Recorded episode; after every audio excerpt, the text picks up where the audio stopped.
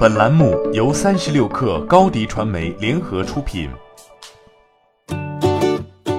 本文来自三十六氪见习作者邱小芬。据长江日报，九月二十二号，国家智能网联汽车武汉测试示范区正式揭牌，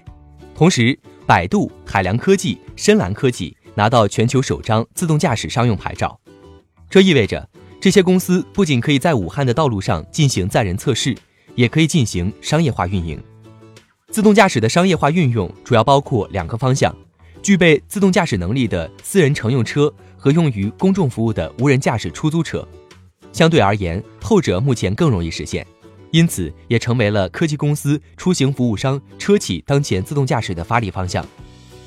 此前，各地对于自动驾驶相当谨慎，随着各企业技术的成熟以及不错的道路测试成绩，近期各地自动驾驶的政策层面已经有了松动的苗头。从开放道路测试逐步向载客测试，甚至是商用偏移。不久前，上海也颁发了智能网联汽车示范应用牌照，获得示范应用牌照的企业可在城市道路中开展载人。该牌照允许企业进行商业化探索，但不能进行收费盈利。类似的，今年七月，谷歌系自动驾驶公司 Waymo 获得了加州公共事业委员会的自动驾驶汽车试点许可证，提供自动驾驶载客服务。但是 CPUC 规定，Waymo 同样不能对此收取费用，还需要配备安全员。政策的表态对于参与自动驾驶研发的企业来说，无疑是利好消息。尽管目前各地区对于自动驾驶商用的政策还未达成一致，也并不妨碍企业提前做好相关车队的布局。来福车、Waymo 等公司有了无人驾驶出租车车队，并且还在测试中，规模也还很小，前者数量也只有不到五十辆。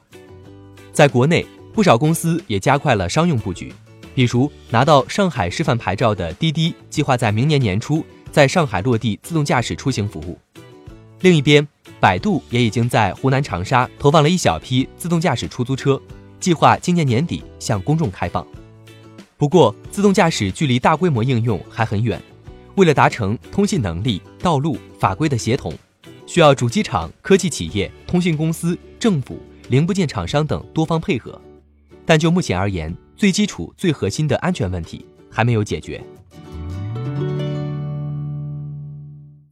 欢迎添加 baby 三十六克 b a b y 三六 k r 加入克星学院，每周一封独家商业内参，终身加入学习社群，聊风口谈创业，和上万课友一起成长进化。